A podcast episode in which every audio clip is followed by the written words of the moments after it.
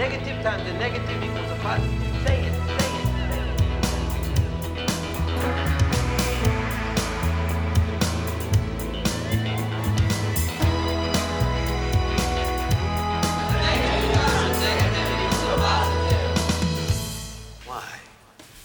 Hej och välkomna till Anpassa skolan och avsnitt 22. Idag ska vi prata lite om skolan och lärare och vårt uppdrag. Ja, då kan man ju börja med den här frågan. Vad tycker du är svårast med att vara lärare? Jag personligen tycker det svåraste med att vara lärare är känslan av att man inte räcker till. Mm. Och på vilket sätt menar du då? Ja, men att man alltid kan göra lite mer. Man kan alltid stötta eleverna lite mer. Man kan alltid förbereda sig lite bättre. Man kan liksom, man blir aldrig riktigt klar. Och man blir aldrig riktigt perfekt liksom. Nej, och det blir ju en utvecklingsgrej, och jag tänker det kanske väl är lite bra att man tänker att man aldrig blir klar, för det kommer man inte bli, för du får ju nya elevkullar, du får ju nya elever. Men ändå känslan kan väl ibland, att det är det som är svårt, att man känner att man aldrig blir färdig, eller man kanske inte heller är nöjd med det man har gjort, eller är det du menar? Ja, men exakt. Det är nog det jag menar, att man inte liksom, man känner att man kunde ha gjort eller kan göra lite till för just den här eleven. Till exempel, det finns ju, man har elever som har det svårt, eller elever som man kanske tycker att man kan motivera lite till, och räcka till helt enkelt. Det är svårt att dela på sig. Det tycker jag är det absolut svåraste just idag med mitt läraruppdrag. Förut när jag var mer ny i läraruppdraget tror jag att jag tyckte att föräldrakontakten var det svåraste. På vilket sätt? Jag tror att det hängde ihop med att jag inte riktigt var trygg i rollen som lärare, och kanske inte riktigt visste allting, vad jag hade för ansvar och vad jag hade för vad jag var tvungen att göra, hur man skulle dokumentera, hur man skulle jag visste inte allting, så jag kände att jag inte riktigt kunde ha svar på alla frågor. Nej, och så är det såklart om man är ny lärare, det förstår jag. Och där behöver man ju kanske vägledning eller hjälp. Och det är väl lite därför det här mentorskaps, eller introduktionsår heter det ju. För nyexade lärare, det är väl precis det, att man ska ha koll på det. Men det kan ju även vara för en mer erfaren lärare, så kan det ju bli svårt med föräldrakontakten. Och då tänker jag lite, vad är det man behöver då som lärare? Om man tycker att det här är svårt med föräldrakontakt, vad behöver man som stöttning? Jag tyckte att den bästa stöttningen för mig var ju mina kollegor. En erfaren kollega, eller erfarna kollegor. Som hjälper till i hur man kan svara på frågor, eller hur långt går mitt uppdrag. Och ja, men exakt. Ja. Och även känna att man har ett förtroende, tror jag. Från sin kollegor och sin chef. Det var jätteviktigt för mig, kommer jag ihåg i början. Att jag kände att jag hade ett jätteförtroende. För min chef visade mig tydligt att han hade ett stort förtroende för mig. Och det hjälpte mig jättemycket. Så det var svårt för mig i början faktiskt. Det är någonting som jag tycker är bland det roligaste nu, föräldrakontakten. Inte det roligaste, jag tycker elevkontakten är det roligaste, men jag tycker föräldrakontakten är jätterolig. Men, och det handlar ju om kanske att du har jobbat många år och man lär sig de här knepen, eller man ska säga. Ja, exakt. Jag tror väl att vi är väl alltid ganska, om man känner att man lyckas så får man ju någon typ av bekräftelse. Och det är väl det. Där är man väl lite driven. Att man får bekräftelse där. Något annat då som är svårt? Du nämnde lite om dokumentation. Är det sånt som man kan uppleva som är svårt som lärare? Att man har mycket krav på dokumentation. Att det blir mycket tids... Det tar mycket tid.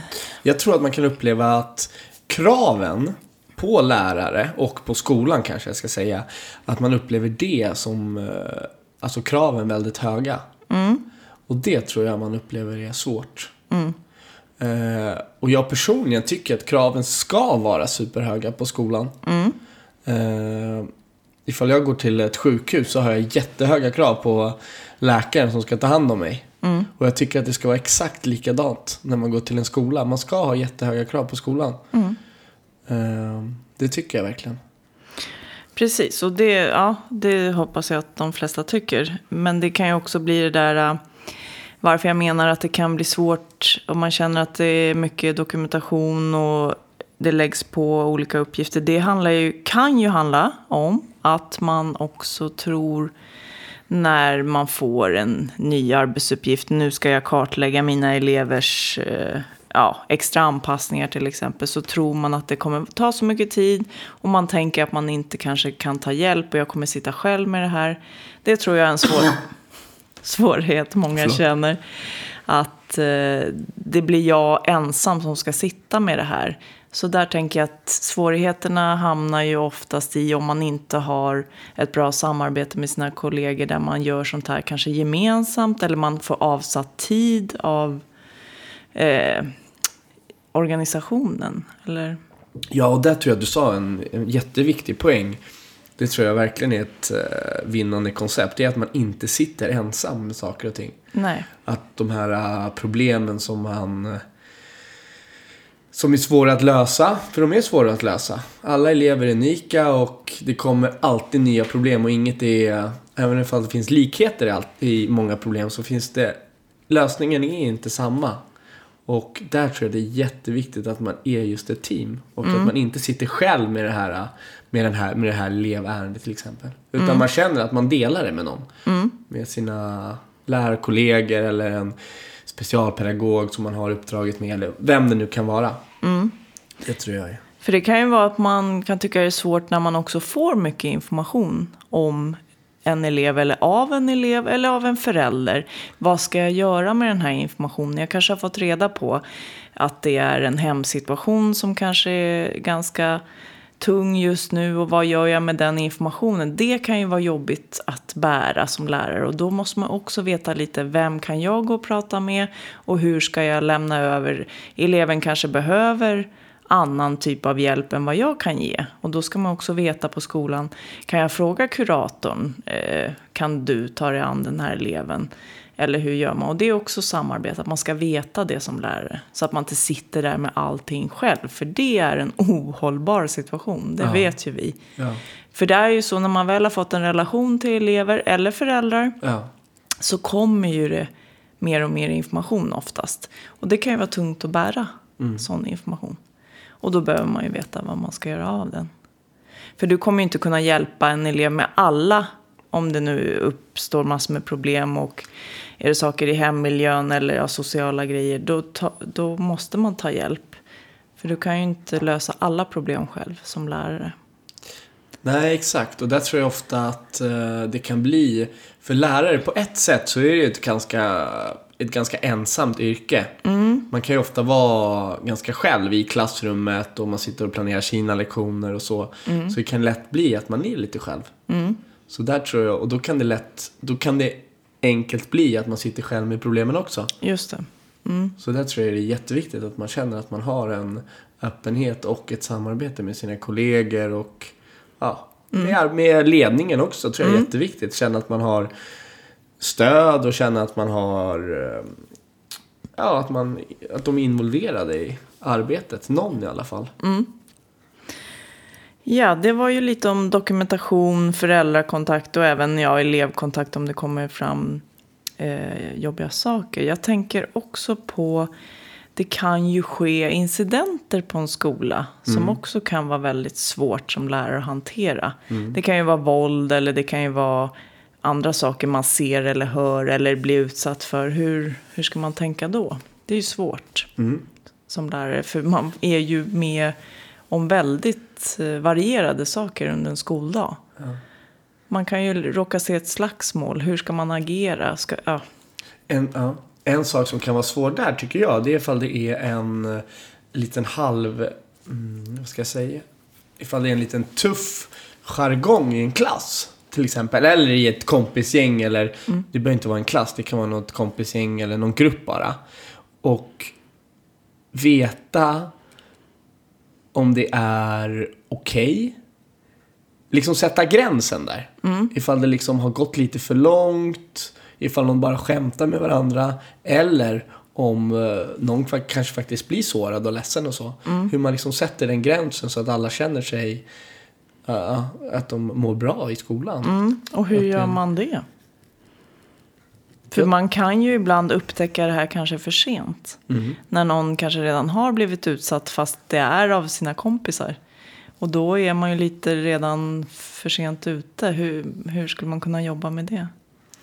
Alltså, dels så kan man ju jobba lite proaktivt och prata om vad är ett okej beteende, vad är en kränkning, vad är mobbing och sånt. Och sen så tycker jag att det är viktigt att ha de här dialogerna. Och det har ju ofta såna här... det tycker jag kan bli viktigt med ett samarbete med till exempel skolsyster. Skolsyster har ju ofta träffar eleverna en och en med de här rutinkontrollerna och pratar och tar ofta upp sådana här frågor. Och då tror jag det kan bli lätt att eleven lyfter det då om de har problem. Så har en kommunikation där.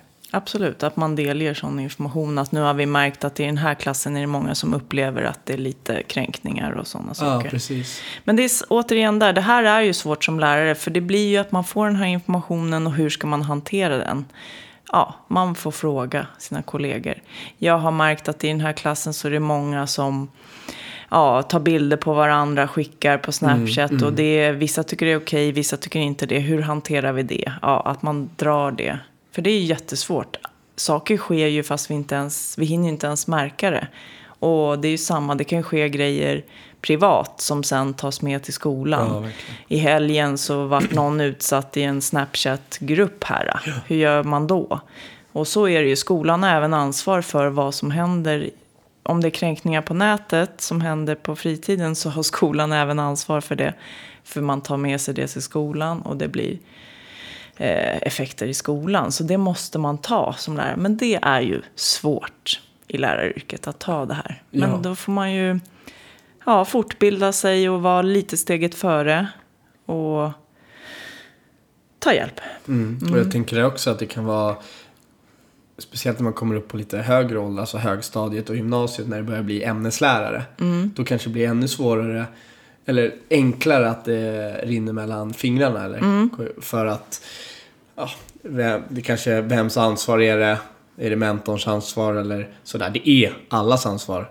Men att det lätt kan bli så. Medan när det är lägre ålder, när det är en klasslärare. Man lär känna klassen kanske lite närmre och man får en annan koll på klassen. Så att jag tror att, och kulturen... kanske generellt blir lite hårdare när man kommer upp i tonåren. Ja, och då är det ännu viktigare med relationer och att man har byggt upp det, och där vi har pratat om förut att man ska se till att alla elever har någon relation med någon på skolan.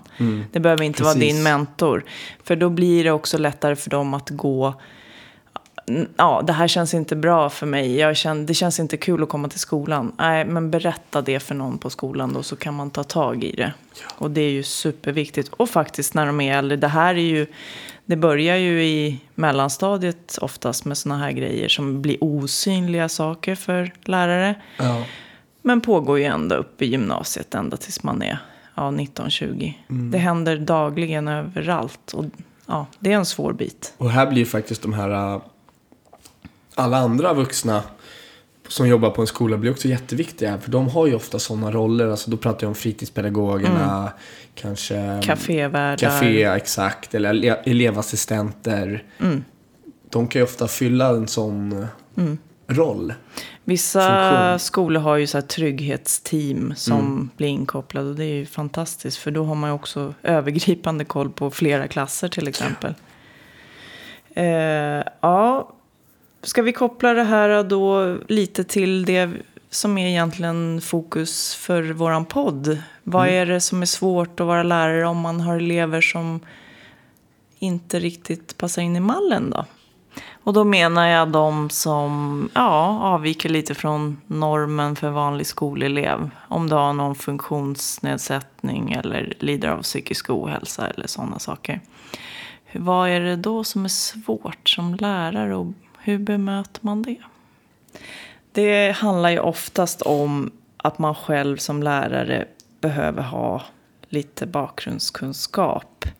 Kanske inte jättemycket om alla olika diagnoser. Nej. Utan man behöver väl få lite hjälp med att veta hur jag ska kunna anpassa så många som möjligt klarar sig bra. Och då finns det ju liksom generella knep för det. Men det här är något som många lärare känner att återigen, det blir jättesvårt och det kommer ta jättemycket extra tid för mig. Men det är ju lite vad vi vet är ju att den här tiden man då spenderar med att kanske göra speciella lektionsplaneringar som är tydliga med tydlig lektionsstruktur och sådana saker. Börjar man med det och spenderar lite tid med det så kommer det här automatiskt bli lättare sen. Det vet vi ju. Mm. Och väldigt många gagnas av det. Och det här kan ju vara olika liksom, problem eller kan yttra sig på olika sätt. Och där tänker jag att man ska inte undvika problemet. Nej, utan så fort som möjligt så ska man ta tag i det. Och jag tänker personligen att du ska ta tag i det genom att prata med eleven. Mm. Ja, du kan ju självklart lyfta det med kollegor och så. Kolla ifall de har haft något liknande och hur de har gjort och så. Men prata med eleven. Prata med vårdnadshavare. Och men så här känner jag, så här upplever jag. Hur kan vi hitta en lösning? Alltså, bara så egentligen. Mm. Jag tänker inte att man behöver vara expert på sådana här olika... olika NPF och sånt. Utan egentligen så tänker jag bara att man tar hjälp av eleven, sina kollegor och vårdnadshavare. Vårdnadshavare har jättebra koll på sina barn oftast. Och det gäller ju att det är elevens behov som styr. Och det är väl det också man blir lite orolig och tycker att det är svårt som lärare att nu måste jag göra en stor kartläggning. Jag ska utreda allting och det ska vara åtgärdsprogram och så. Det behövs inte alltid. Utan som du sa, pratar jag med eleven så kommer jag ganska snabbt komma på.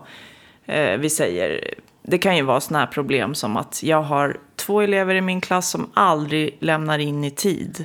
Eller de kan inte sätta igång med en uppgift. Kolla lite varför. Blir det så här att du aldrig lämnar in? Nej, det kanske handlar om att nej, jag förstår inte instruktionen. Okej. Ja, då har man ju ett ganska enkelt lösning på det problemet. Mm. Eller så kan det ju vara att jag måste ha hörselkåpor för annars kan inte jag sätta igång med en uppgift. Ja, okej, då vet jag det. Nu förenklar jag lite, men det, oftast är det så här enkla lösningar. Men man måste fråga för annars sitter man och gissar. Yes. Och alltid ha, tycker jag i alla fall, förhållningssättet eller utgångspunkten att eleven vill ju. Ja, lära sig. Ja. Eleven vill lära sig och vi måste bara hitta vägen hur. Och framförallt så kanske man glömmer som lärare att eleven vill ju också att det är du som ska lära eleven någonting. Och då får man ju oftast hjälp genom att man frågar eleven. På vilket sätt kan jag hjälpa dig att lämna in i tid? Eller komma igång med uppgifter? Eller strukturera ditt skolarbete? Vad är det som är så bra med att vara lärare då, Cicci? Vad är det roligaste? Som jag tycker är det roligaste, det är ju att träffa alla olika typer av elever. Det är ju absolut det roligaste. Och när jag får se att antingen att en elev har förstått någonting som man har försökt att förklara väldigt länge. Eller när man ser att de själva är nöjda med vad de har gjort själva och kanske presterat och kommit vidare med någonting. Och känner sig nöjda när de har lämnat in saker och man ser utveckling. Det är ju det roligaste tycker jag. Mm. Och du? Ja, nej, men jag tycker att... Jag hoppas att folk förstår att det är ett jätteroligt arbete det här, uppdrag. Men det absolut roligaste tycker jag nog är att umgås med eleverna. Att vara med dem i klassrummet och i korridorerna och så. Och få dem att få känna att de mår bra. Få känna att de trivs i till exempel mattelektioner. Att de trivs att vara där. Även om de kanske inte älskar matte så trivs de att vara där.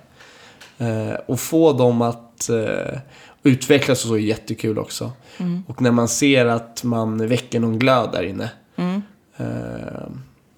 Ja, men det är nog det roligaste. Och knyta de här relationerna och kontakterna med eleverna. Mm.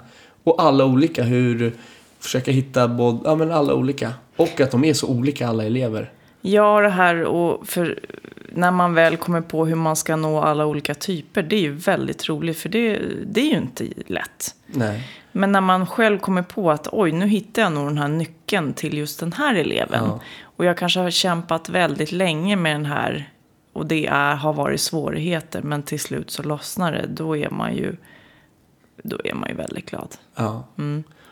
Och den här känslan på skolavslutningen, jag har alltid en speciell känsla på en skolavslutning i alla fall, när man känner, speciellt ifall man kanske släpper dem, men det behöver inte vara om man släpper dem, utan även ifall året är klart liksom, att man har gjort ett jäkla arbete tillsammans. Mm. Gemensamma jobbet. Ja, exakt, ja. Gemensamma jobbet, och se liksom att vart vi har landat. Ja, och de där som man har tjatat mest på, som har tyckt att man har varit väldigt jobbig, pain in the ass, ja. När de är ändå lite nöjda att det här tjatet har ju gett resultat. Ja. Det är ju väldigt kul. Och även då alla de här eleverna som inte passar in i mallen, och när man hittar lösningarna för dem så att de inte går till skolan och ont i magen, eller känner att de inte är med i en grupp, eller att de inte fixar uppgifter, när man väl lyckas med dem är också otroligt roligt. Mm. Och känslan av att se att de också får lite självkänsla av att skolan inte var en plåga. Det kan jag tycka är väldigt kul. Ja, verkligen. Och sen bara allmänna liksom, dagliga jobbet, bara att man träffar massa människor i liv. Mm. Det tycker jag är, så det är också kul. Mm. Att det rör sig liksom.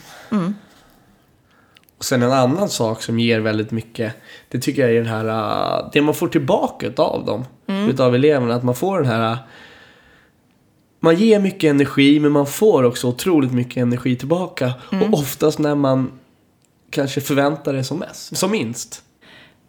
Och jag tänker även på att även fast vi spenderar ganska kort tid i en elevs liv, eller man kan ju för sig ha många år, men och då tänker man kanske inte att man gör så stort avtryck då, men det kan ju spela roll för hela resten av deras liv.